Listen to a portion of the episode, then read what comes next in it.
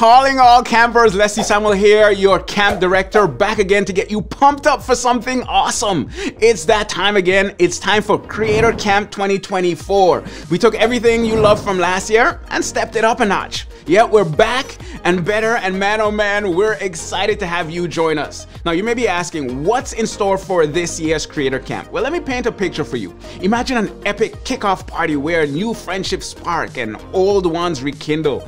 Imagine rubbing shoulders with not just the awesome workshop leaders, but also the amazing Ecamm team. Imagine having interactive, hands on sessions where industry leaders share insights in fields that you're passionate about. Well, you just imagine Creator Camp 2024. Reconnect with the Ecamm fam, and of course, meals and beverages are all a part of your journey with us. Expect exciting activities and local excursions. What is it gonna be this time? Wine tasting, scavenger hunt, an evening of stargazing? I'm not telling, at least not yet. This year's Creator Camp isn't just an event, it's an adventure. The Ecamm fam is taking over Amesbury, Massachusetts again, and trust me, you want to be right there in the middle of the magic. So pack up your essentials, your laptop, your camera, and of course your energy, and gear up for an unforgettable escapade at Creator Camp 2024. We can't wait to see all your smiling faces back together again. We'll see you at Creator Camp. Let's do this!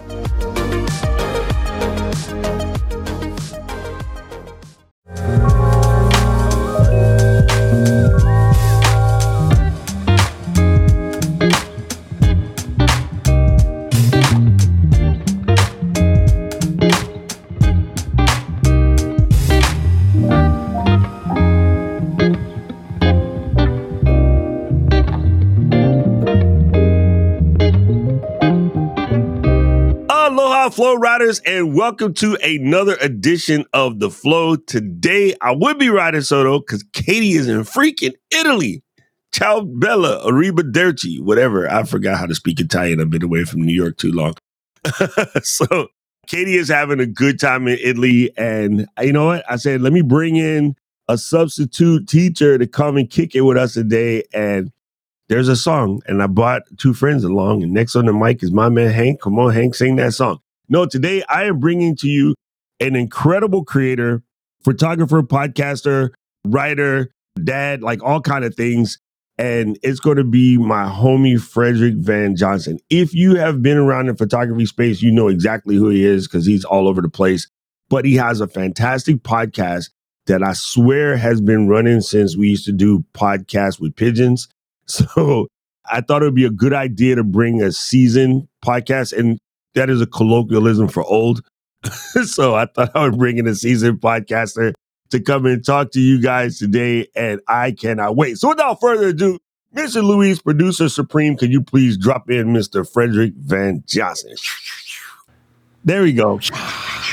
there you go. There's my sound effect. And the crowd, and the crowd goes to sleep. Yay! I'm just joking. Frederick, what is up? And the crowd walks out of the room. How you been? I'm good, man. I'm good, man. Thanks for having me on. This is this is gonna be a good conversation. I'm gonna I'm relying on you to keep it on the rails though, because oh, you know, man, you know that's never fitting to happen. And you two just came back from vacation too, right? I did. I did. We did a company offsite up in Idaho, Coeur d'Alene, Idaho, at the Coeur d'Alene Resort up there, and I'd never had Idaho on my list, let's say, of destinations I wanted to visit. After that, it's on my list. That place oh, was nice. Yeah, and they have some good, for photography anyway. There's some good things to shoot out there. Of course, all yeah. I really know about Idaho is Pocatello, but I hear there's yeah. cool places to shoot out there. I have Idaho Absolutely. on my list, and of course, I like to go back to Indiana because you know Notre Dame is what it is. So yeah. today I wanted to have you on because you know this show is really about helping people who are diving into podcasting. Right now, we've been heavily focused on video podcasting because as Ecamm, of course, we make it super simple for people to generate video podcasts. And you have video podcasts, and you use a program called what? Uh, do you really want me to? It's a competitive app now. I use Ecamm. Yeah, absolutely. I've been using Ecamm since the beginning. I've been using Ecamm since it was a camera recorder or whatever. Yeah, know, that was Skype call way. Yeah, same here. Yeah, think about yeah. Thank you. go. Skype call recorder. We used to do that Skype call recorder thing way back in our two all days. And then believe it or not, Skype call recorder still kind of exists because we have some people that are in there that haven't quite moved over to the silicon space. Mhm. It's kind of funny when I came back to it. And I think the other thing that cracks me up every time I think about it, Printopia. Like, man, that was life. Anybody that was in our space that needed to print stuff, especially back when, you know, color printers were not very friendly to Mac stuff. My Tektronix uh, wax freaking printer, whatever the hell that thing was called, Phase. That's what it calls. Tech You're going way back. Tektronix Phase something. Anyway, I had to use Printopia, which was again Ken and Glen. So the boys have been holding my life together for longer than I wish to think. Most people don't even know that they're not exactly young. They look super young. It's kind of irritating. anyway, so tell us a little bit about your podcast. Uh, a little bit or a lot of it. Like you said, it's seasoned or over seasoned. I don't know.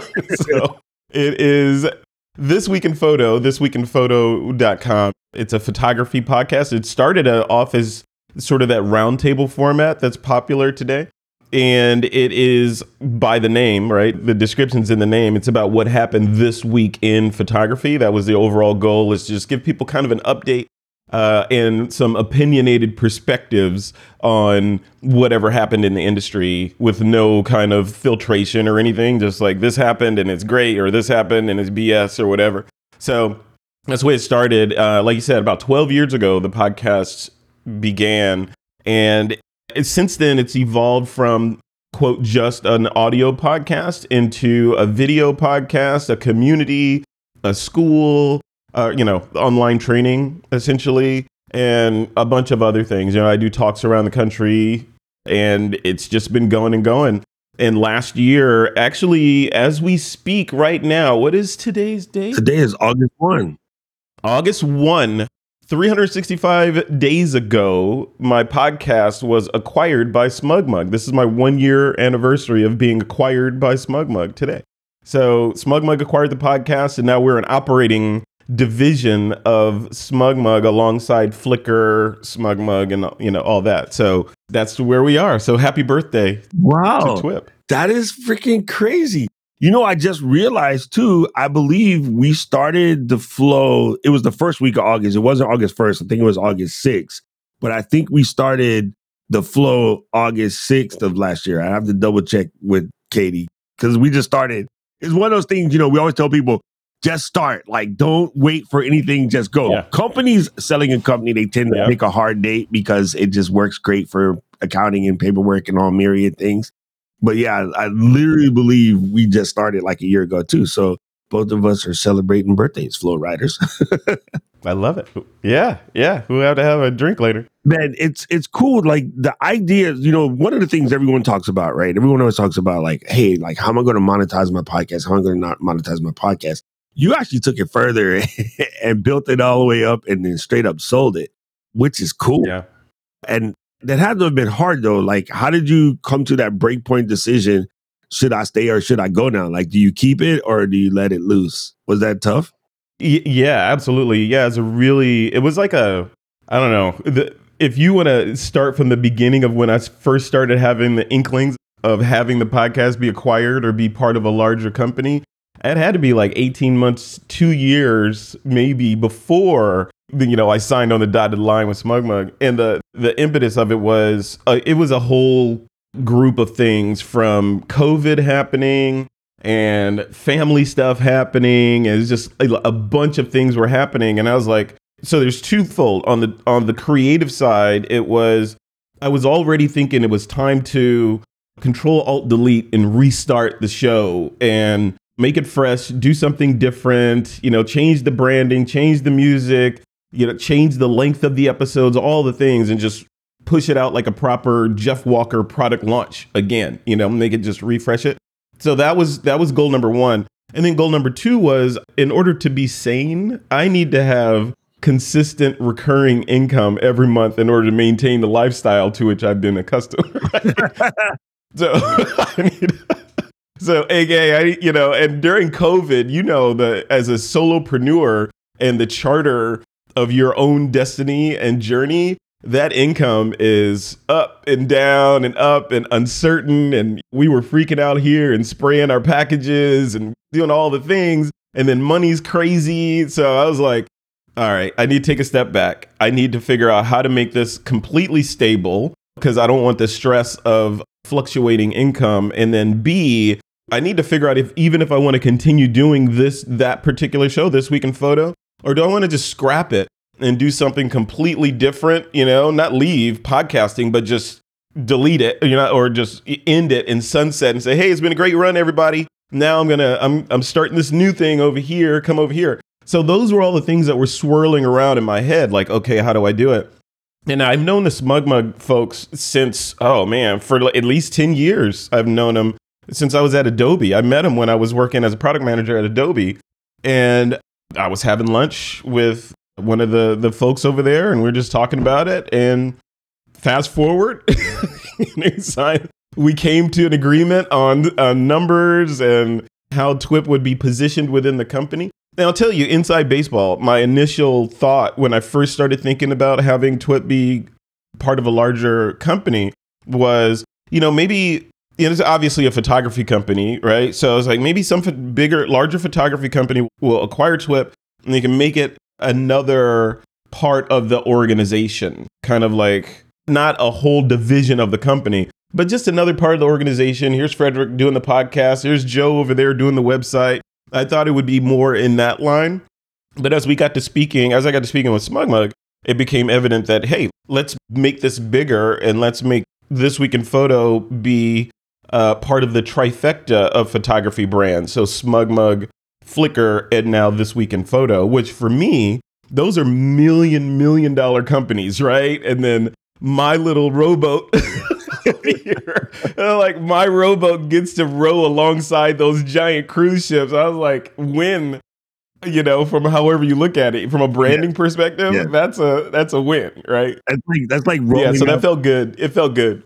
You roll up at the spot and there's this dude, right? You look at him like, say something silly while you look in the back and check to make sure you got your two linebacker friends behind you. you know, that's sort of what it's like.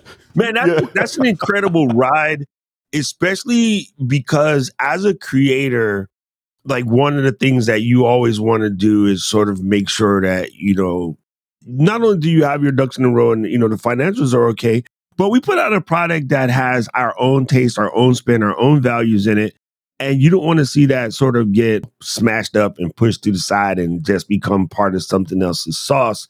So it was cool that right. you structured it in a manner that allowed you to keep being you, keep doing what you do, your people, your audience, whatever, has a certain expectations of the product that you're going to deliver, and you're still able to do that. So I think that is absolutely fantastic. Eden brings up something cool in the chat. She's like, we all hit a point where we need to hit the refresh button. So she's loving the story. And it's really funny that she said that because I swear, like right before I went on vacation, I did a stream talking about that mid year refresh. Something I like to do every year, July 2nd, is basically the halfway point of the year. I love to just, you know, back up, look at everything and be like, all right, we good? We good? If not, let's make some adjustments, like course yeah. correct. I mean, you're military, you know what it is. You got to check the map, check your coordinates.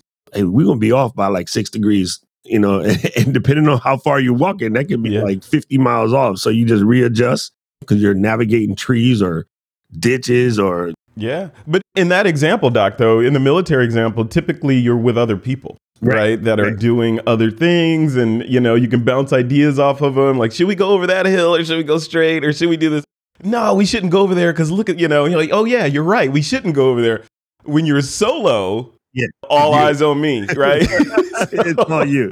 It's a good thing I got like 17 personalities to help me out. yeah, I, I, didn't have MPD, man. I had to I had to do it solo. no, I mean in my head.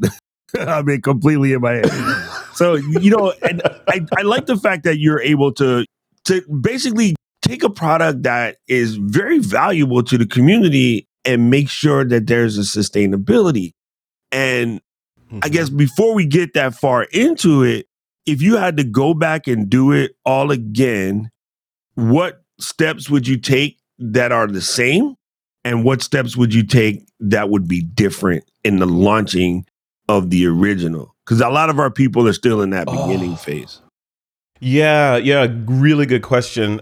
To be honest with you, there's not a whole lot I would change. Not to say that I don't make mistakes, make a lot of mistakes, but my mindset around mistakes are that I learn from them and I needed to go down that path to figure out that that's not for me or that thing didn't work or all day long you can have in your brain, yeah, I'm going to do this, I'm going to set this thing up and have the camera over there and it's not until you actually do it do you realize, oh, this focal length does not work for this shot. I need to do this or the lighting is bad or too much ambient coming in from out, you know, all these things on the technical side, or even if you have the idea of, I want to be a, I want to do an interview type podcast. Great. You've seen a million of them online, but not everybody is cut out to do that. Not that the people that are cut out to do it have superpowers. It's more of not everybody just gets into having conversations in front of large groups of people, virtual or otherwise, and can do it and feel comfortable doing it, which means you have to try it first, right? Correct. So you have to try it and see how it fits and like, oh yeah, I kind of like this. This is cool. Let me do more of this. And part of my mindset when I do shows, even this show, you know, I'm a guest here and I'm taking notes on how you guys are doing this. And I'm like, oh yeah, this remote production thing is interesting. Let me see if I can implement that in the stuff that I do. So I'm always sort of thinking of different ways. a guy. His, his, name is Luis. You might might have met him. Yeah. Very. hey, you know, uh, I yeah, I want a man in the bubble. I'm gonna pop this in the chat real quick because you know there was a famous quote by a world-renowned poet, very eloquent with her words, but one of her famous quotes is "Ain't nothing to it but to do it." And I understand why we're friends now because I'm the same as you. I think the mistakes are hyper important, and I want to make sure that all the mm-hmm. flow riders listen to that and write it down, put it on their freaking foreheads, because I have people in my crew who I love to death, but I want to shake them because they're still stuck on perfection. And I'm trying to tell them you can't do that. As a Virgo, yeah. as an ex military person, just as me being me, like I'm a hyper perfectionist, but it is not helpful to your journey in any way, shape, or form. You have yeah. to progress, progress, not perfection. I use the Air Force as a perspective, right? When when we get ready to fly and we're about to leave somewhere and we know that we don't have the fuel that's required, we have to lose some weight. And we don't mean like, hey, go to the gym, you fat butt like me. We mean we have to take out any unnecessary equipment that is not going to serve the mission and we just leave it on the ground. It's called a hasty displacement. Right. In the army, when we're on the ground with no flying, we need to move quickly and heavy stuff is going to slow us down. So we'll leave entire tents, we'll leave extra parts, like all myriad things that will be too heavy for the troop movement at that time. So when yeah, you guys yeah. are carrying around this perfection baggage, think of it like that. Yo, we're an airplane that's low on fuel. We need to cut some weight and just let that baggage go, Elsa. Let it go. And just, you know, boom. you know what I'm saying? Yeah. You know, the the other side of it is also fear. So it's easy to say, yeah, we get we need to do this hasty displacement and get rid of, you know, throw these sandbags over so the hot air balloon can keep going. But what if you are attached to those hot air balloons, oh, you know, 100%. for some reason, and you're 100%. like, I this one can't go because I love this, but it really should. So, as a solopreneur, a person doing this alone, you have to be able to make those decisions. And one of the ways that I'm able to make those decisions is I believe nothing is permanent, right?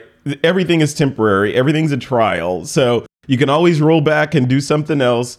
And that word fear, I think, paralyzes people. Fear of the unknown. Like what what did they what was the quote from Dune? The old Dune, fear is the mind killer, yeah. right? Yeah. So fear fear is the mind killer and not to say that you can conquer fear, but once you recognize that the world is not going to end if I do A, B, and C. So let me try to do A, B, and C. And rolling back to what we talked about before, once I've tried it, now I have that experience in my belt, whether I succeeded or failed, and I can make decisions based on that. If you've never tried that thing, i.e., podcasting or doing interviews or just solo live streams, long form monologues, if you never tried it, then you don't know if you like it or if you can do it, if you can't do it, and you don't know all the little tangents that go into doing it. Right. So you got to walk down that path with your flashlight in order to see where all the potholes and all, poison ivy are before you can make the decision on if you want to keep walking that direction. So yeah, it's it's interesting. And I never thought about this, but I tend to use fear as it's almost like a litmus test, but after the fact. So hmm. what I do is I align my fear with after what happened. I do an after action report. Oh God, we're going way military today. oh my god, yeah. when, I, when, I- when I'm terrified of something, I do it, but I have full account of my fear in my head, and at the end, I compare my fear notes to what really happened, and it's a reminder to me the next time that yeah, you don't have to be feared. I mean, like for the most part, your body will Yeah. protect your body, and for the most part, your brain Yeah. won't let you do something super catastrophic. The people that Right. have that, unfortunately, they ha- there's something wrong with them. They're a different boat. But if you are of sound mind and body, that's most of us except Eden. You you just just do it anyway, and then compare notes after. Yeah. You know, and then after you compare the notes, Yeah. nine times out of ten, you will realize that your fears were somewhat unfound. And then so you, once you get Mhm. used to that action, whenever you complete a task, this is super important, people. Whenever you complete a task that you were terrified of doing, make sure you celebrate the fact that you did it anyway. Make sure you celebrate the fact that you pushed through it. And remember that. Remember that feeling. And those feelings for me are stronger than my feelings of fear. So the first time I rolled up to the door on the C 130 and I looked down, I was like, what the, you idiot, what the hell are you doing here? And I jumped anyway. hmm And then after Yeah. you hit yeah. the ground, I was like, ha ha, can we do it again, boss? Can we do it again? You know? I was exactly the same way. But it's super funny because you say that when you're on the ground, but every time you hit the door, you ask yourself, why am I doing it again? Because it's like rolling craps. One of these days you're going to miss. Yeah. So it's funny because I have the experience and I've already gone through it. But every time I would hit that door, and I was Halo, so somewhere between 18 and 20,000 feet, I would hit that door and be like, you dummy, you doing this again? And then, Yeah. Yeah. And it's that resistance point. That resistance point you're talking about, that is the barrier that separates the people that are more likely to succeed from people that aren't, right? Because it's that thick barrier. Like when you're jumping out of a plane, right? Your every fiber in your being is like, don't do this. you know, I want to live. There is a chance that we won't. If this is an unnecessary risk for you, I'm not going to let you do it. That's what was going through my head when I first jumped, right? It's like my body was literally involuntarily holding the door. like, and my tandem partner had to literally push me out. And once you're out, though, once I was out of that plane and free falling, it was great because your brain then switches to, well, can't do anything about it anyway. Might as well enjoy it. Yeah. So- Man, So I, you're I wish free the song came Yeah. out when I first jumped. The song came out later, but I would have been like, "But I'm free, I'm free, falling." like, like, yeah, it's uh, Pull the cord, Doc. it's one of those things. Yeah. And and again, I highly suggest everyone do it, especially those of you fraidy cats out there. Doing that alone will make you no longer afraid of anything else. They used to tell us in basic two things fall out of the sky: BS and fools. uh, bird, actually, not bull. um, but uh, and I'm like, well, I guess I'll be foolish. And the, you know, the first day you go to camp, I had this really, really short instructor. Right, I think he was like five eight. He goes, when I started this, I was six one, and we all like, we're kids, right? We look at him like, wait, really? Is that possible? But uh, Mhm. yeah. Okay. So diving in a little deeper, when you are setting yourself up for your show, what would you say are the three things that are like hyper important to you when it comes to producing your show? Now, I've been a guest on your show twice, so I think I kind of understand what they are, but I want to hear your side of it. Ah, it- it- only three. It's a chain. I mean, of things that need to be dialed in. Right. So I'm gonna I'm gonna out. Put 'em disobey the teacher and tell You want as many as you want. Okay, so and these are these are things that I've learned over the years. So um, if you're planning on doing a podcast, take notes, right? So first thing that hit me that I didn't expect when I first started interviewing photographers around the world was I discounted the importance or the the inconvenience, let's say, of time zones and scheduling.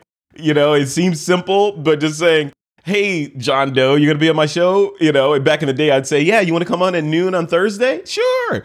John Doe's in Australia. His noon on Thursday is different than my noon on Thursday. So we'd miss and then have to do 30 emails to re coordinate. So, long story short, I solved that by using uh, a software as a service called Calendly. There are many others. It's just the one I use right now Me too. and it handles that. Now I just send them a link and It's plugged into my Google Calendar. I've already specified my availability for interviews, and it looks at their calendar, looks at my calendar, picks a time that's convenient for both of us, puts it on our calendars with all the notes that they've input into Calendly, along with the link to join my Ecamm and boom, everybody's happy. So that's the first thing. That was a big nugget to solve is to get that level of automation in place. So if I'm at a trade show and I meet some CEO or something, like, hey, you want to come on my podcast?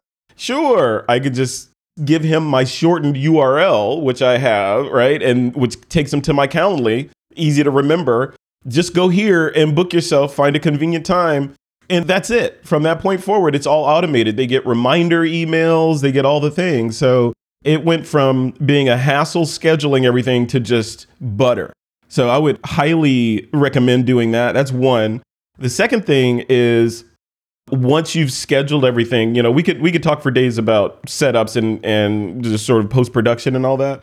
But my flow, as you and I have talked about before, Doc, back in the day, I literally had multiple computers in order to bring in guests. And this came from Leo Laporte up at Twit, this week technology. I don't know if he still does it now, but he had a Skype machine yep. that he would bring people into and then NDI those people over to another machine and set that.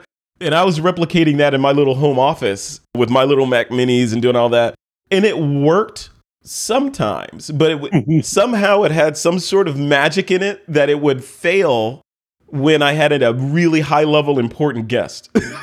just every single time would fail. It was just complexity. I, I literally had to be in my office an hour before I was going to do an interview in order to get everything working. It's like a Rube Goldberg mechanism in there, trying to get it all dialed in and working. Like, okay, we're ready. And then they dial in through Skype, and everybody knows Skype, at least back in the day, was not the most stable app in the world. They'd come in and their audio wouldn't be right or whatever. So it was just a comedy of complexity trying to get just one interview done.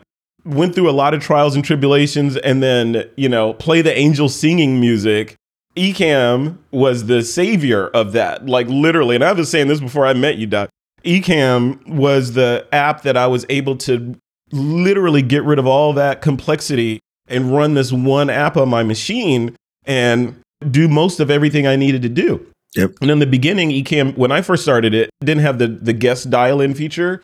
So I still had to do some jumping around to get that done. But when that dial up feature, the guest feature came in, that was it. You know, I was done. Pretty much, I had a studio in a box. Ecamm made all of that stuff less complex. So now I can bring in guests. They're scheduled. They click this link. They're in my Ecamm, and I can do the interview. So those two things. And then the third thing on that is in the post production side of it. And I'm jumping over hardware and lighting and all that stuff. But on the on the post production side of it, when I first started doing the podcast or doing it through video, I was recording each track separately and doing a sort of a multicam edit of everything, bringing all the all the individual ISOs into Final Cut and spending time, you know, jumping between shots and doing my two shot and doing all that stuff. Literally for an hour long interview would take me, I don't know, maybe three hours plus of time to get it edited down to where I wanted it.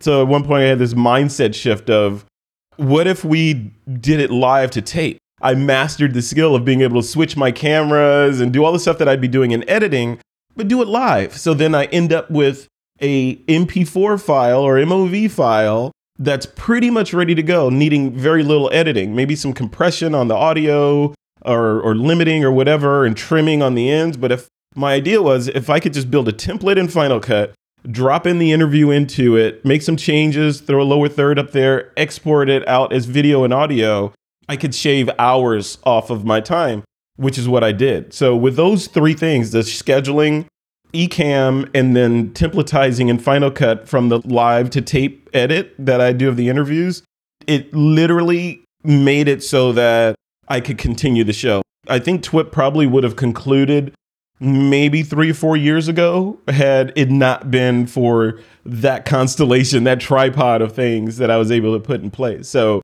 if you're gonna do this, I would suggest doing that. you're such a photographer. That tripod of things. that, you got it though. You got the visual. Hundred percent, bro. This is my exposure triangle of podcasting things. when one That's moves, right. they all My move, G. right? Biv. You know, man, that Yeah. that is really good, and it's funny because it seems oversimplistic, especially you know we're talking to the Ecamm crew, but somebody's going to see this that's not Yeah. one of us, and they'll be like, okay, I get it now. But one of the things that Katie and I have been pushing so hard lately is have your Ecamm set up and ready to go at all times. We have a mentality of ABR, which is always be recording. The reason for that is now, and this actually touches into a little bit of the AI thing. I sent you a text the other day talking about AudioPen, and I just did a, a Yeah. whole video for my members.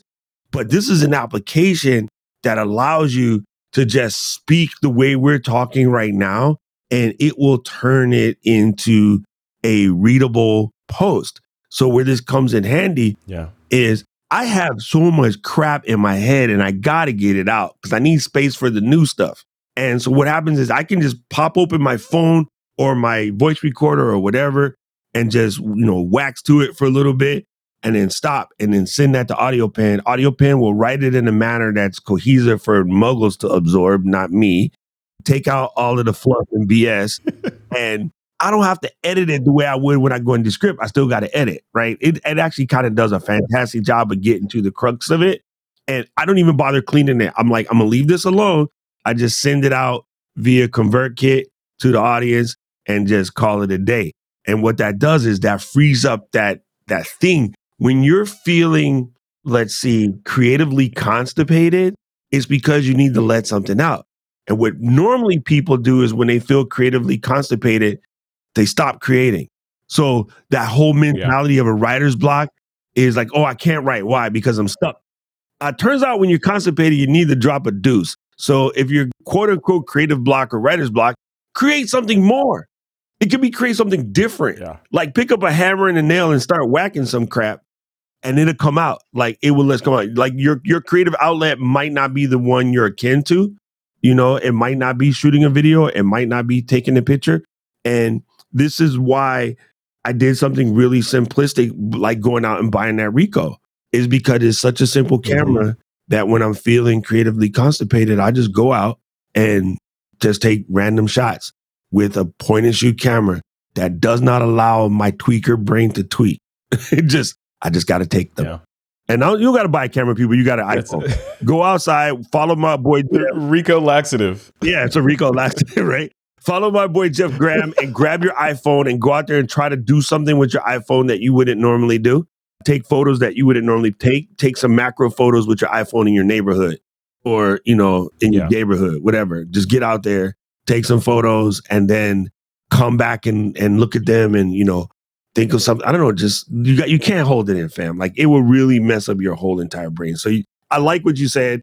I like the whole concept of making it simple because that is the key to consistency is make it repeatable. That's it.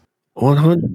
Yeah, if you set up a landmine field for you to walk through every time you want to produce content and occasionally you get blown up, you're not going to want to walk through that field anymore, right? Never again. You got to make it as streamlined and as lubricated as possible. Like in my studio here in the home office, right? It's set up so I could just turn the lights on, turn the camera on, and I'm ready to go. You know, run Ecamm, and I am literally ready to go. And it works every time. My idea when I get everything when everything's set up in here, the idea was to make it as bulletproof as the electricity in the house. Well, I'm in California, so that may not be a good analogy, but, but I wanted it to be as bulletproof as a utility, right? You know, when you turn the faucet, water is going to come out. You know, when you plug something in, you're going to get some juice. I wanted it to be like that versus, I mean, what if, what if every time you plug something in, you had to, like, oh crap, I need to reboot the outlet. I'm not getting power out of this one.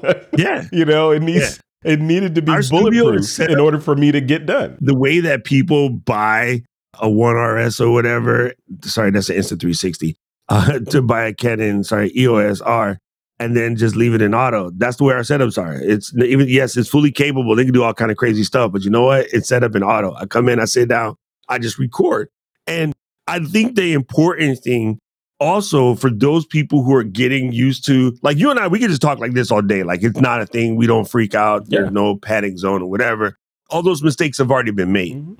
right? I just want people to Yeah. to realize that this is not a skill that you can buy. This is not a skill you're born with. This is not a skill that's available at the Piggly Wiggly, the Walmart, or Amazon, or worse yet, Shein.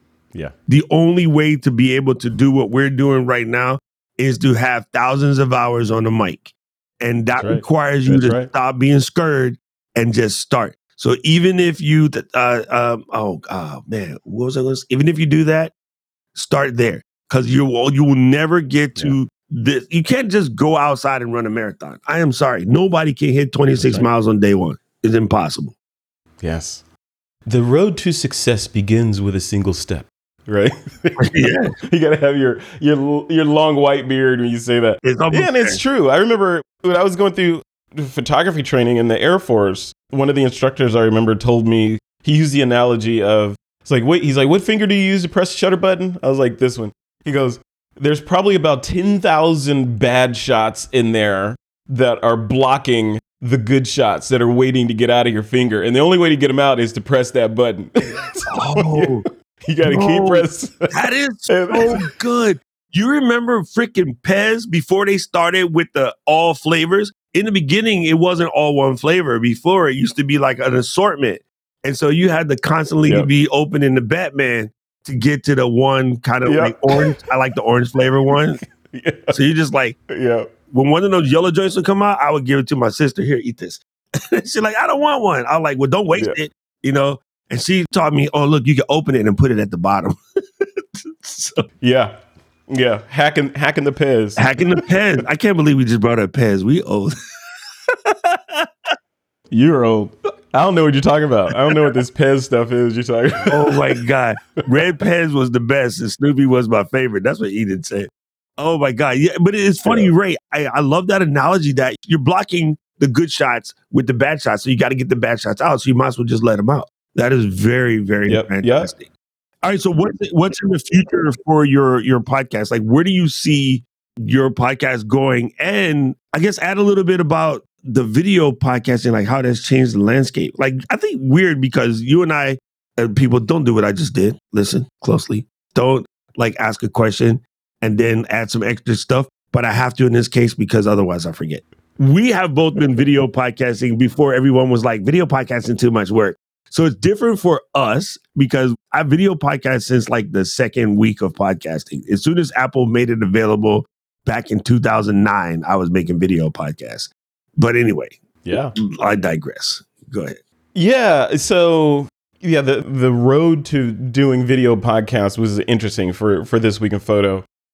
We were the the podcast was an audio podcast up until around the era of Google Hangouts. Remember that? Yeah, So yeah. when Google Hangouts showed up and Google was doubling down on Google Photos and all that, I'm like, okay, this thing's gonna be around forever. Why don't we just use that as our infrastructure for the podcast instead of doing through Skype or whatever? We'll just all meet in a Hangout. We'll re- and record that, and that becomes the show. You know, we may have to do some tweaking to the audio, but that we can get over that. So that's where we started, and then of course Google pulled the plug on Hangouts, and it became less popular, and there were other issues involved with that. But I had already started publishing video on the YouTube channel, on the TWIP YouTube channel. So like, okay, let's just what else can we do? So that was the impetus of moving into the un, into the video side of the house. For me, back then, like I said, that whole Rube Goldberg setup for video, that was the hot coals. That was the landmine. But that landmine has already been demined, you know, to continue the analogy. And people that want to start now don't have to worry about that. There are these amazing tools out there that let you do this stuff. Not only tools, but even places where you can distribute your video, whether it be YouTube, YouTube Shorts, TikTok, you know, all these different places that are popping up where you can put the video or syndicate or distribute your video. And so it I don't remember where the point of inflection was, but the audio side of this week in photo was still the most popular and most downloaded, listened to of all the things we do. The video side of it was a rounding error to begin with. It was more of like, you know what, let's do this audio podcast and we'll throw the video up for people that feel like they want to see. Right? It was secondary. Even till today, it's kind of still that way a little bit. Us too. Um, so it was it was secondary, but now you know as video is starting to take the forefront in a lot of ways for the kind of content I produce. It's making more sense to lean into the video side much more heavily. So then, how do you do that? So back to what I was saying about the the introduction or the launch of TWIP, you know, or the relaunch or the should I kill it, should I stay or should I go now moment of this week in photo. Part of that mindset was that reset and redoing TWIP. And what will likely happen over the coming weeks, months will be you'll see TWIP shift from the one on one interview format primarily back into the roundtable discussion format, but now we can do it much easier using the tools that are available today, right? So now I can build the whole program in Ecamm and bring all the guests in and maybe even go as far as having a remote producer, the man in the bubble, you know, that handles everything behind the scenes. So, you know, all that. So, leaning into that, I've been studying really hard to understand how this week in photo and my demographic market might benefit from TikTok. And if we start publishing and syndicating shorts on TikTok and that sort of thing. So, you know, the people in my audience, when I bring that up to them, they're all like, oh, you know, in the community, ah, oh, TikTok, I am not, I am not going to have anything to do with TikTok. And I'm like, okay, you know, that that's fine, but it's just because you said that, it's not going away, right? Yeah, 100%. So, you know, regardless of how I feel about it, or if I agree with the content out there, or the politics behind it being a Chinese company, whatever, it is a, a force in the market that cannot be ignored. And as a military guy, I am not going to ignore it, right? Exactly. So I'm going to learn it and see if it makes sense for me for us to engage there. Well, see, here's here's where it all gets it's it gets kind of funny. For, so for me, like I'm a YouTube YouTube first and foremost, always going to be. I started doing mm-hmm. a lot of stuff to IG because, like like Eden just said, TikTok is a funnel. IG is I call them discovery channels. Your TikTok, your IG, your LinkedIn, all the above. Those are the discovery channels. That's where people discover you, and then they go and hunt for your real deal Holyfield. I yeah. found Cardi B as a feature on another track. And then she featured on another another track. And then I was like, wait a minute, does she got an album out? And then you go look, and no, she don't. And then like three weeks later, boom, Cardi B, okay. Then the album comes out. And then now you're like, man, this is dope, right? This is dope. I'm yeah, making yeah. money moves now, right? So every artist starts yeah. out with a discovery feature, right? And some people if you remember that irritating little crap Ja Rule, like he featured on everything. He was on like 50 features before yeah. he ever put a song out. So that's the same thing. Yeah. Idea of like TikTok or Instagram or whatever, it's like doing features on somebody else's thing. You pop up DJ Clue, new stuff, you know, and then I wouldn't punch him in the face so bad because he used to ruin all the good songs with that. now it's Luis's lookalike, DJ Khaled. Another one, Major Killer. DJ Khaled. Don't Luis look like DJ Khaled? and he did a little bit. Look, yeah, he's got their product. He's got their product in his beard. You oh my that? god! You know what I'm saying? So, in a way, yes, it's very important that you do these things and you sort of figure out how they fit for you. And I, I'm agree. I have always kind of kicked TikTok to the curb a little bit because I just didn't think that I would find any of my audience over there. Turns out demographically, people in our age bracket are massive on TikTok.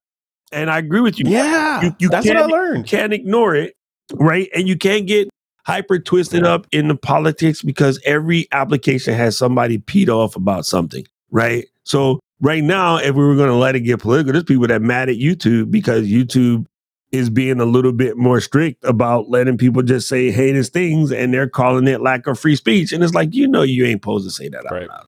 You know, you're supposed to hide in a little right. room and, you know, get your little people together and talk about how cool Nikons yeah. are by yourself. Cause in this world, you about to get hurt by the Sony folks.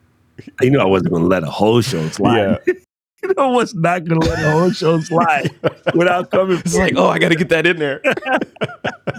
Yeah, no, you're right. You're absolutely right, and that that's what again. That's probably why we're friends. We we share a similar mindset with that because it's you know if you look at all if you boycott all of the products that are out there that are either produced or have someone behind them that espouses something that you disagree with, you're not getting anywhere. To be honest with you, I mean the like everything for the most part. You're not buying a Tesla. You are you're not looking through a telescope because what's his name? Um, Hubble, you right. know, Sir Edwin Hubble or whatever, who discovered the Hubble constant about the universe, apparently was a raging racist and homophobic guy, right? Yeah. So, like, but he discovered this thing, right? So are you going to say, well, you know what? All of astrophysics is great except all of this expansion of the universe stuff because that guy, I don't agree with his ideology. You got to, at some point, you have to shift gears and be like, okay, I'm about growth for me and mine, and how can I use the tools that are available to me at this point in time with blinders on to get that thing done? Whether it be, you know, I have a goal to make, you know, $50,000 a month. That's my goal. You know, if I can get there, I'll feel successful, or even $5,000 a month. You know, if I can get there, I'll, I will feel successful by any means necessary, right? So I think that's the, the formula or the, the flawed formula of being able to be aware of what's going on around you and a little bit of the history of the tools that you need to use and making a smart less emotional decision about what you employ to get to your ultimate goal. Because you're not going to you're not going to get to that goal without rubbing shoulders with people that have ideas that you don't agree with. You need to just sort of press forward and get your stuff done There's discoveries there that you didn't even know Yeah. about. And you know, you just made me think of something. This is super crazy. I wonder how many people listening to this right now remember what a Hydrox is. My mom was beautiful lady, really sweet, super smart, absolute cheap ass. Okay, mom, I want some Oreo cookies. Okay, go to the store, and she come back with a big, gigantic four rows of Hydrox.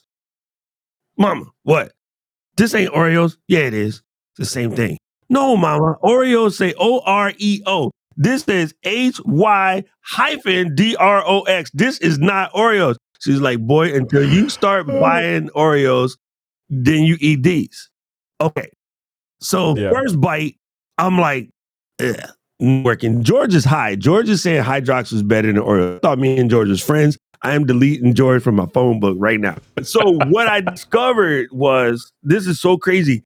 The how you make the Hydrox work though is you just take out your little butter knife or the other half because their their stuff didn't stick like Oreo, so you can just peel it off and throw it. It was kind of like one piece of the cream part in the middle, and so you should just throw it out, and I would just eat the outside. And then I was like, hold up, this is actually pretty good. So then when I could finally get to my dad's house and be like, mom bought me Hydrox. And my dad would be like, I ain't letting you go out like that. So my dad always tried to one up mom. So he would get the Oreos. He would give me two packs, including the light skin Oreos, the, the white, the yellow one. so then I figured out that like, had the red bone oreos yeah, right. I figured out that you know, let me try to scrape the inside out of this and taste it. And what I discovered is I love outside onlys. I am the O's guy. You can take the re and just throw them out. And so to this day, now you can actually buy a box of just the O's. You can skip the re. You can go on Amazon right now. You can buy an entire box of just the outside. And to this day, like I pretty much eat my Oreos with nothing in there. I, I would tell you a secret doc What? those are called cookies just Yeah, just I know. say I know. Just true, true facts. Right. And oh God. And God forbid when they came out with half breed Oreos with the yellow on one side and then the brown one on the other. Like, look, racial equality Oreos, y'all need to stop. Them joints wasn't good. they wasn't good either. Uh, I, I'm down for racial equality, but not in my Oreos. Right, I'm just saying. keep it out of my oreos Yeah, keep it out of my Oreos. I don't eat Oreos at all anymore. Yeah. Because, yeah, now I know what that white stuff is. it's basically death. yeah but you would be surprised what you find out when you dig deeper or you try something and you might just get the one part you need. You didn't need the whole Oreo. You just needed the O's. The rest of it can go to hell. yeah Right. And that's what happens with TikTok. You might find you don't need any political crap or any of the craziness or the dances or none of that. You might find gold dropping Twipple. That was my weird story. Sorry. No, no, yeah, that makes sense, and that dovetails into what I was going to say. When I first started looking at TikTok, I was like, "Ugh, "Really? Uh, first of all, I ain't getting up there doing the dancing and doing all that stuff. That that is not going to happen." So, and then you know, looking at the demographic in my head, and maybe I was, you know, I had a flawed data source, but I was like, "This is not for people in my age range." I'll be turning in November. I'll be turning fifty six, right? So I was like, do I really want to be the old man in the club sitting in the corner? like, no, I don't want that look. So maybe that's not a place for TWIP. As I dove deeper and started understanding the platform more, like you said, the demographic is wide on there. And I was looking at one little tiny core sample that it presented to me, and then I dismissed it based on that. When I went back, I mean, I've consumed audiobooks on TikTok, seminars, and all the things just to kind of get my brain around it because I'm a nerd like that. And I learned that the platform itself is very smart. It's Yeah. very smart what it's doing just from a from a technical standpoint and a, a content distribution standpoint is different from the other social networks. So I was intrigued and I got deeper and deeper. Where I am right now on that TikTok journey is it's still on my list, still in Asana, but I am looking at it from a what kind of content do I put there? Is it just a short from an interview that I stick up there? Do we produce original content for it? And this is going back to what we talked about, that whole fear thing, right? Fear of the unknown and having to walk the walk before you can understand that path. So, in order for me to understand TikTok, like it or not, I'm going to have to start posting on TikTok and maybe fail in the beginning and then get my sea legs and then start producing content appropriate for the platform. So, you know, that and that's how it goes, you know. Look on my channel and you'll see an interview I did with Rebecca on Opus Clips. And then on the Ecamm channel, there's an interview I did like three weeks ago with David Saliba from Memento. Both of those tools will make your job easy. You just give it the YouTube file and it will generate the shorts for you. And now they both even getting better at taking a shot like this and making it like that. Like it knows what to do. Oh and wow. just just Wow. throw it up there and you know you and I are AI people, man. Let the AI do the thing. Uh-huh. Tell Iverson, hey, cut this. Yeah. I'm busy. You'll be good to go. And just start there. and so that's the way you can experiment without putting a lot of time into it. Because contrary to what all the D bags would tell you on YouTube, sometimes program mode is your friend. You know what I'm saying? When I'm fast paced and I got to get joint done, I trust my body is dope because it's not yellow and black. I trust that my lens is dope. So I can just put it in P mode and go. And all of the guys on YouTube is like, a real photographer doesn't use P mode. That's like saying a real sniper doesn't use a scope. That's stupid. Yeah. Okay? Yeah. That's a good way to Real drivers don't use automatic. Right. Right. That's a good way to not go home to your mama. Right. I'm gonna use whatever tool that's Yeah. available to me. And when I'm in a hurry or, you know, this is a type of environment where I'm just gonna be shoot, shoot, shoot, and I want to pay attention to the people and not to my dials like I run a Fuji. Look, man, I don't want to Oh, watches. I want to You know, pitchforks are coming out for you. Yeah, no. The, the Fuji people don't. Fuji- Fuji- the Fuji people don't like to be messed Yo, with. They're they coming for outside you. my door right now. and They got the little joint on the stick. Stop picking on Fuji. We're real photographers. I'm sorry. Oh, and for the audience, uh, if you guys caught that, Doc has been shooting these subtle, these subtle passive aggressive zings at Nikon because he knows I shoot Nikon and it's a superior camera system. So he feels he feels I don't know inferior when when camera body you know and manufacturers come up. So you know, Doc, maybe I'll send you a Nikon. I need to send you a Nikon so that you can come to come over to the the Oh, black and yellow side. At the end of the day, uh, the- all of the all the they're just Sony's with a different outfit on because we make the sense. they are. They are. Now just be Yeah, and- and that kind of rivalry doesn't that rivalry between brands remind you of like Air Force versus Navy versus Army and all that? So At the end of the day, our missions are still the same. 100%. right? So- Paul is saying Yeah, Luis yeah. press the red button. Yo, so I can just say, guys, before we dig out, I just wanted to remind everyone, people, make sure you go and follow Frederick. If you want a good jumping off point, just watch my two interviews. I'm joking. this what he has fantastic Yeah, for sure. on there. My people, the people who are here from my side of the thing on my channel, like, you know, you've already been on my show a couple of times. My favorite thing, and this is what I love about being a creator, because you never just know. In your process of being a creator, you will meet people that you're like, how in the hell did we not meet before? Or how do we not know each other before or whatever? Because that was my relationship with Frederick. We met at a Final Cut Pro Summit. And then it's like, we've been in the same circles for so long, just like passing ships in the night kind of thing. yeah, And then yeah. it turns out like we're basically the same cat in two different bodies, so many crossover paths or whatever, but you end up finding you have Yep. deep connections with people that you run into in your journey. And you know, I had a similar situation. Like I, I met Eden at social media marketing world, and we have been doing collaborative stuff together with Ecamm and Camo. She works for Camo, you know, the app that runs your phone as a camera. And then I'm like, Yep. she's like one of my best friends. Like Eden is another me, just in a girl format, much better looking and flexible. Like I, I, if I try to do that yoga stuff she does, I'll break something. But like she is my homie. Like to the end of the day, like we can finish each other's sentences because it's just freaking hilarious like that. That's the favoriteest part about being a creator. And this is why people, Yeah. I'm telling you, somebody needs to hear what you got to say. And you have no idea once you open that floodgate, who you're going to bump into that's going to be your ride or die. And you're like in there. So please, going That's back right. to what Frederick said at the beginning, you got to shake the fear. Like it's not serving you, it doesn't help you in any way, shape, or form in this particular case. In, in the army, I'll say a little That's bit right. of fear kept you alive. But in podcasting or Yeah. be a content creator, just let it out.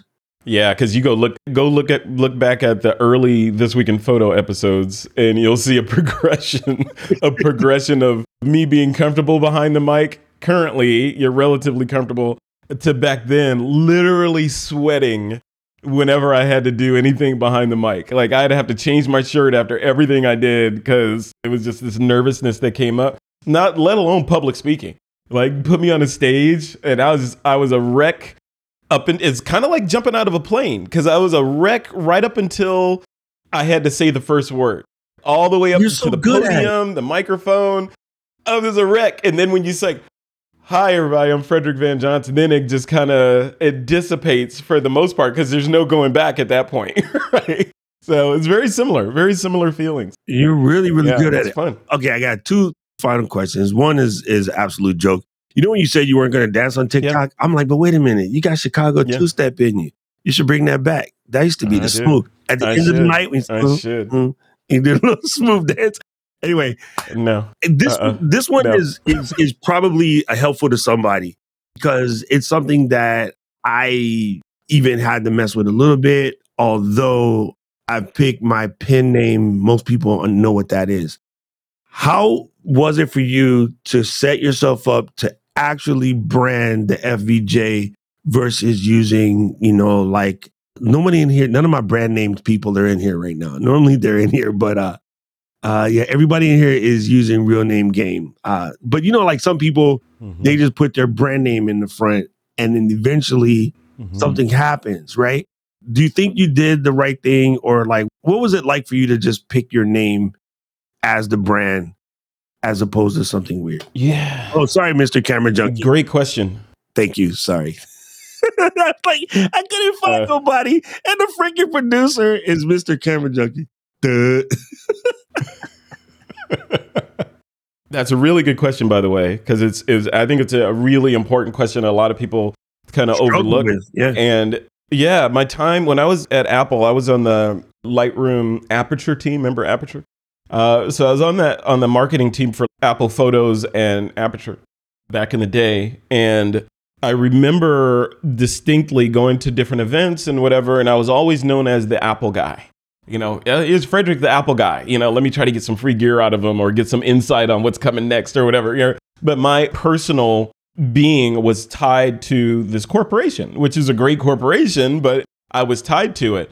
When it came time, I when I left Apple, I left Apple to go be a VP of marketing at a startup down in Santa Monica. So I left them and I remember having conversations with some noteworthy people in the industry. I was like, "Yeah, I'm leaving Apple. I'm going to go do this thing over here. It's a play, you know, it's a startup, whatever." The the look in their eyes was like, "Okay, is no longer defined by Apple, therefore he doesn't have any value." Right? I could that was the that was the the kind of tone of the conversation was like, "Oh, you're not Apple anymore? Oh, oh, okay. Well, you know, what are you going to do now?" You know? Mm-hmm. so it was kind of like that and I didn't like that feeling at all. And in my head, I think at that point, I was like, okay, my personal brand needs to be not the forefront in front of you know other brands that I'm involved with, but it needs to have its own gravity and its own weight. Because if it doesn't, then I'm just an asteroid flying around. I need to I need to have my own gravity so that I can I can influence objects around me versus being influenced by objects around me. And the more gravity I have, the more things that I can influence, right? So that's where I started that mindset shift of okay, the Frederick Van brand, I want to start leaning into that more, not to the detriment of other brands, but I need to lean into my own. And part of that mindset shift was thinking of the, back then at least, thinking of the companies that I'm working with and for, like in, in that case, Apple, as instead of at, you know, in 10 years, I'm going to get a golden watch and a pension and all this stuff.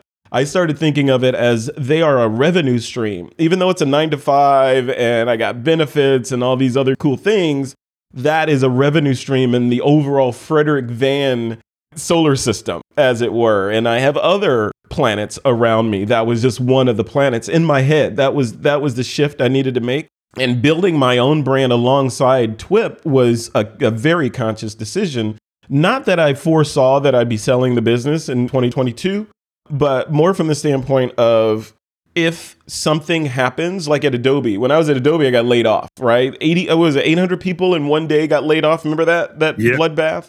I got caught up in that. And I remember after that, I was like, I, I literally got on Google Docs and I built a project called Operation Fireproof because I was like, this crap ain't happening to me again. I am not being caught with my pants down with all of my all of my marbles in this one bucket that somebody can just make a decision and screw up my ability to keep my family happy and paid and fed and all that. I was like, okay, that can't happen. So I called it Operation Fireproof, where it basically was it was defining multiple revenue streams so that if one went dark, the other ones could keep you going, right? Which which seems fundamental at this point.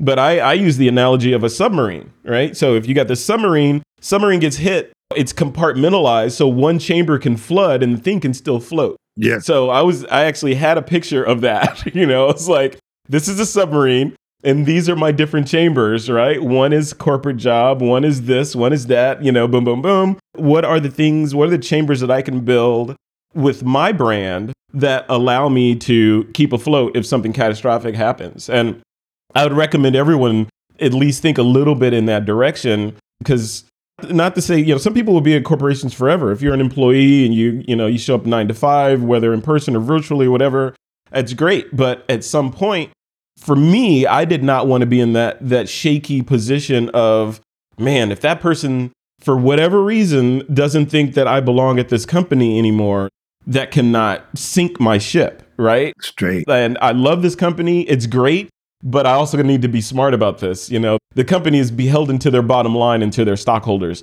not Frederick, right? And I need to have that same kind of mentality internally. I'm beholden to my planetary gravity and my family, not this company first and foremost.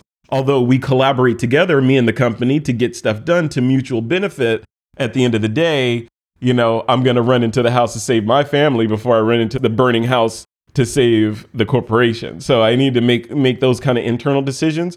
And then, you know, how that manifested moving around the industry was instead of just being like here, instead of just being this week in photo presents Frederick Van Johnson, it's Frederick Van Johnson who runs one of the things that he does is this week in photo. Correct. That was the shift. Even with TWIP, instead of being defined by TWIP, I wanted to be defined as the guy who made TWIP and built it as one of the projects that he's doing, not as this thing defines him completely. And if it goes away or folds, then he evaporates. Like if TWIP goes away or folds or, you know, something happens with SmugMug or whatever, I'm still alive, I'm still around, and I still have mass in order to to kind of keep that forward motion going. Yeah, I don't know if that answered it, but it was a, No, that was no. a that was a really good question because that was a mindset shift way back in the day of okay, this cannot happen again. How do we not let this happen again? and I wanted I wanted people to hear that because it is a struggle. I know some people think about it, and I know a lot of people are worried about it, and there is a certain level of fear to putting yourself all the way out there. But trust me, I was in the same boat when I left Apple, and everyone always asks, "Why did you leave?" It was nothing bad. Here's what happened: as we grew Yeah. as a Mhm. company, at in the beginning in the Genius Bar, I, we had carte blanche, right? We actually belonged to AppleCare, not Apple Retail but we had carte blanche. We could do anything, we could fix anything, whatever. In Hawaii, in my community, I have been known as the Apple go to guy to get something fixed. Since 84. Well, I got here in 85. So anyway, since the beginning. And I was it was a known quantity. And when I ended up working at the Apple Store, people was like, finally, you're glad you're here because we know that you probably know this better than all those guys over there. Because it was just a reputation that I had built for myself, mostly helping out people in the entertainment industry because I was in the entertainment industry. I was known as the guy that could do the Yeah. tech stuff as well. When we started getting bigger, right around iPhone 5, they were like, oh, you know, you can no longer help people recover their QuickBooks files. Why? Because, well, people have not been able to get their stuff back and then they try to sue us. So their scared maneuver, instead of putting in a disclaimer and the stuff, we'll attempt it, but we're not responsible. As the company got bigger, as the lawyers got lawyery, and they started saying, well, you can't fix that. You can't help people recover photos from a dead hard drive. You know, I no longer could do data recovery. And I had people looking at me eye to eye that knows exactly I know how to do it. And I had to tell them that, oh, I no longer can do that anymore. And so all it was for me is that they're overprotecting their bottom line, which is fully smart. You know, it's a, it's a business practice, it's brilliant, but it didn't align with my value of service. And my community knows my values because I, I repeat them all the time. But one of my values is service. And I was not willing to give up my level of being able to help my community over one of the best paychecks in the freaking world. Can I explain that Yeah. to you? Yeah. one of the best paychecks Yeah. in the freaking well, you know, you work there too. um, and I was just like, Yeah. it, it doesn't align. It doesn't align. I can't sit here, and, and that was a paramedic in me. I can't look at somebody that I can fix and not fix them, right? And so a lot of people right. don't know. Yeah, it's got to be hard. to Geneva Convention, if somebody hurt an enemy and I'm a medic and I walk past the enemy, I gotta fix them, even though they're on the opposite side. So that was trained into me a long time ago. You know, it's part of my hypocritical oath, whatever. So I'm like, I'm not, I'm not gonna do it. That was a joke, people. Some of you guys are like, what? so yeah, I just, I, I- man, I miss it. Every time I miss it, every time the stock Yeah. bumps up again, I miss it. When the stock split seven times, I miss it. I would probably sitting on Yeah. a couple million dollars, but my values are a little bit more important to me because I can sleep. Oh, easily, easily. Oh, I've had those same internal battles. Like, you know, if I if I could go back, you know, if I had that, if I had the Avengers' ability to go back in time and change things, would I go back? You know, to that point where I made the decision to leave Apple and go to the startup and do all the things. I don't know. I mean, sure, you know, I, it's easy to say no. I wouldn't go back right now because you know everything's great. Um, but oh, I've wrestled with that because I still Apple's a great company. I still love Apple. You'll love and it's it's hard to articulate being involved with a company that's doing stuff that you've loved, you know, like the products that you've been using and doing cool stuff with and now you are actually working at the chocolate factory now, you know. It was it was amazing from that respect and getting to meet Steve and sit in meetings albeit in the back you know, and sit in those meetings and see that history go down. It was just I wouldn't I wouldn't trade that for anything. Cutting through the courtyard on your way to Caffè Macs, cutting through the courtyard and kind of want to look up at the fourth floor Yeah. to see if he's in the window. I'm like, don't look, don't look. My office was on the fourth floor. Oh God, no. Oh God, no. Yo, What? Yeah, I had to ride in the elevator with him several times, Oh, God, right? no. And, and it was so funny. One of my Steve stories is, you know how you go in the front doors at, at Yeah, uh, yeah, One little Infinite Loop, and, and you know, it, yeah, you badge in, go past the desk, and the elevators are to the right, right? And then there's a little coffee shop thing to the left of the elevators over there. I remember I'd be walking in. For some reason, occasionally our Steve's schedule and my schedule were the same, so we'd arrive at the same time. And there'd be this. A lot of people's were, and there'd be this crowd of people heading towards the elevators to go up to the fourth floor. Marketing was on one side of the fourth floor, and the executive suites were on the other side of the fourth floor. So you ride the same elevator up together. There'd be this crowd of people that would just slowly disperse, you know, as Yeah. they saw Steve heading towards, was- towards the elevator. Because there's that whole rumor of I fired. there's a whole rumor of you know he'll fire you, whatever, you know. bro. And I was like, But is it a you rumor? know, I was like, I don't know anybody that got fired. No. but I was terrified of that. I right. terrified of the iPhone. I, I didn't have that, man. I did not have that. I remember. I think I, I veered off once or twice. I was like, yeah, because when I was new, I was like, yeah, I don't I don't want to lose my job. Maybe he'll he won't like the shoes I'm wearing and fire me. And I'm like, at one point, I was like, you know what? I'm damn good at my job. Our product is going to be amazing. We're on schedule for Macworld back when we were doing Macworld. It's like we're on schedule for Macworld. If he's going to fire me, then this is not the company that I want to be working at. You know, Yeah. if he's going to fire me for some nonsense. So I get in the elevator. It'd be just, you know, he and I, or maybe one other person. I remember one time, this is like my golden moment, my cherished memory. This was around the time when he was sick, right? So he had his mock turtleneck on and he was very thin. And, and uh, I was like, How things going, Steve? He's like, Yeah, they're going great. And he said to me, Oh, Frederick, how, how are things in marketing? You're on iPhoto, right? I was like, I thought about it and I was going to respond with a something like, very good, sir. It's very, you know, we're, we're right on track and we're ready for, you know, whatever. But instead, I responded with, I think you know how, I think you know how iPhoto is better than me. Peter just gave you an update the other day and we're on track. Peter was my boss, Peter Love. And like we just gave you an update the other day, so you know how good it, you know. And I said it obviously respectfully, but I was saying, you know, obviously you know that this product that is a flagship of the next Mac world is going very well. And he's like, Yeah, I do know. And it's very great. Congratulations. Looking forward to talking about it. Right. Oh, and then the next time I got in, he's like, Hey, Frederick. He's like, Hey, Frederick, how's it going? I was like, This dude who is one of the most famous people in the world knows me by my first name. So I was glowing the entire day. Like he said my Oh, first name. so dope. That is so dope. You know, yeah. it's funny. I wish I could do this for everyone. This has been a dream of mine for a hot minute. I really wish I could do this for everyone.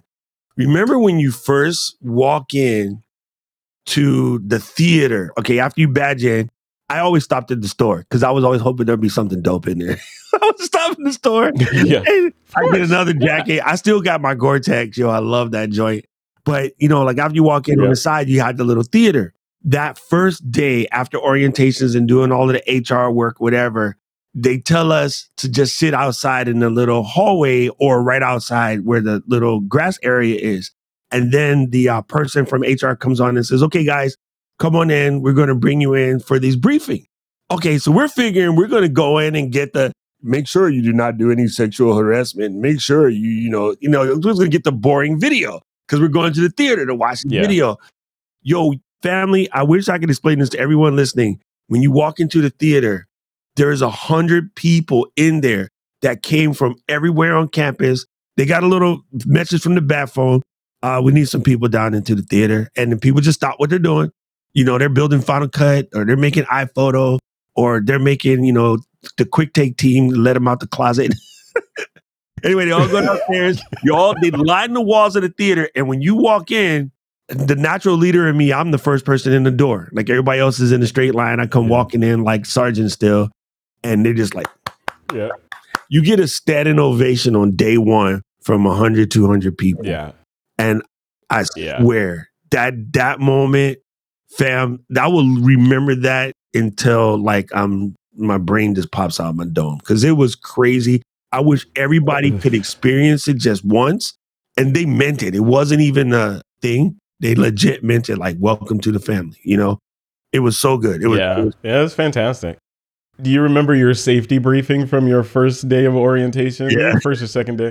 Yeah. I, I remember it like it was yesterday because I remember they were talking about leaks because they were having a problem with people leaking different things about Apple. So they went through this whole like 30 minute presentation. It was the head of security at Apple was in there and she was going through this whole spiel about how important it was to not leak information, how you don't throw stuff away in the dumpster and you know all the security things. And I remember at the end of it they were talking about repercussions for leaking. right? You know, of course you're gonna be fired if they find out it was you because there's code names and this, and they can track it to you, whatever. But I remember her putting this formula on the screen, and she's like, "This is how Apple calculates the value of a product release and the press pop that we get at a product release based on how we were able to keep this secret until launch day. This is the dollar value that we feel that we will have lost had this leak if this leak had happened, right? And this is the dollar value that you likely will be sued for if, if you were found to be the one to leak this information. I was like, I was like, basically, that's the next 20 generations of Johnsons are going to be paying off Right? this mistake. So let's let's not leak anything. Yo, that's it's so crazy. It's so crazy. Man, this has been great. I want to again remind everybody: make sure you find Frederick and just trust that he just he's just the man. Nobody really had any crazy questions for us, so we're gonna wrap this. Otherwise, Luis will be editing this sucker until the end of time. You know, you're welcome back at any time if you have anything you want to pop off on Twitter. Thank you. And uh, yeah, I just want to say, you know, you got your flowers because uh, Larry popped in and Larry said you got him into photography. Like I, I want to make sure you All right, get Larry. your, your Tinkerbell juice when you get it because those things people realize those mean a lot to us. You don't realize you don't think oh everybody must tell them that. I take every single one of them and gild them. Like I don't take them for a grain of salt. I'm pretty sure Frederick doesn't because he's just like me. so he's just Yep, nicer. we are the He's same. much nicer version of me. Like me, I say really mean stuff. Frederick will make it nice and he'll focus. less hairy. I'm less hairy. So how can people find you if they don't know where to find you? Uh, thisweekinphoto.com and on my website, which will be launching shortly at frederickvan.com, obviously. And coming up, so one of the things that I'm working on that my goals for 23, 24 is to lean into public speaking more and keynote speaking and being on the speaker circuit and doing all sorts of things. So already off to a good start. I will be speaking at Adorama World Photography Day in August uh, Photoshop World with Scott Kelby in September. Photoclave, at which Scott Kelby's also doing the keynote. Uh, that's in October also. And also the Creativity Conference, which is coming up in, that's also in October. October's a big month. So, yeah, I'm speaking at a bunch of events and more to come. So, please come hang out at any one of those events and say hi, because these are, for the most part, these are, except for Photoclave, they're virtual. Um, Photoclave is here in uh, Silicon Valley. So if you're local to Silicon Valley, come hang out in person and shake hands. I would love it. There you go. See, Paul, now you get a reason to get up and take your Geritol or whatever and then go visit Frederick.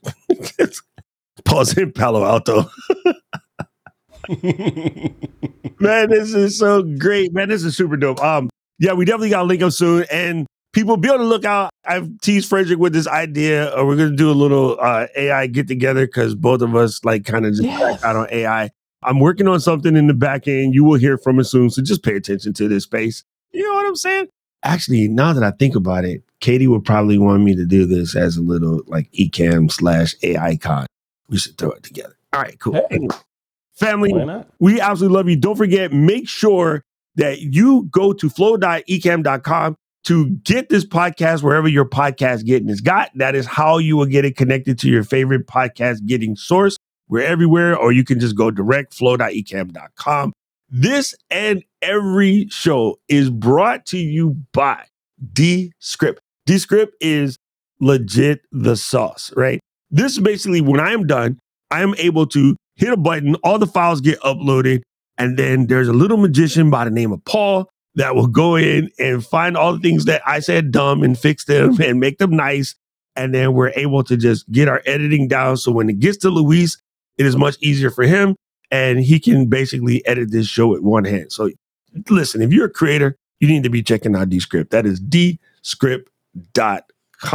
Other than that, we'll see y'all again next week. This live taping is done every Tuesday at noon uh, East Coast time, which is like oh dark 30 to me. and then we end up releasing it as a full episode on any of your podcast getting places right after that. So by all means, if you know somebody that needs to see the show live, they got questions, they're thinking about starting a video podcast or any podcast in general, make sure you bring them over to check out the flow. And we appreciate you guys. Flow Riders out.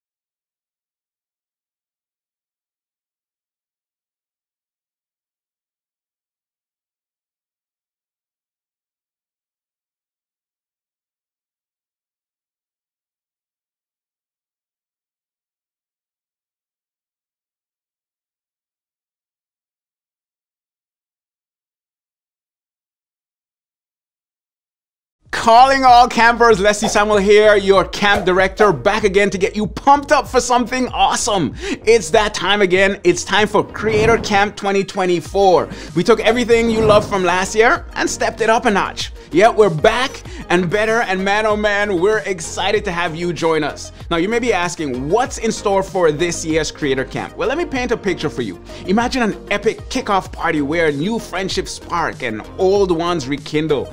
Imagine rubbing shoulders with not just the awesome workshop leaders, but also the amazing Ecamm team. Imagine having interactive, hands on sessions where industry leaders share insights in fields that you're passionate about.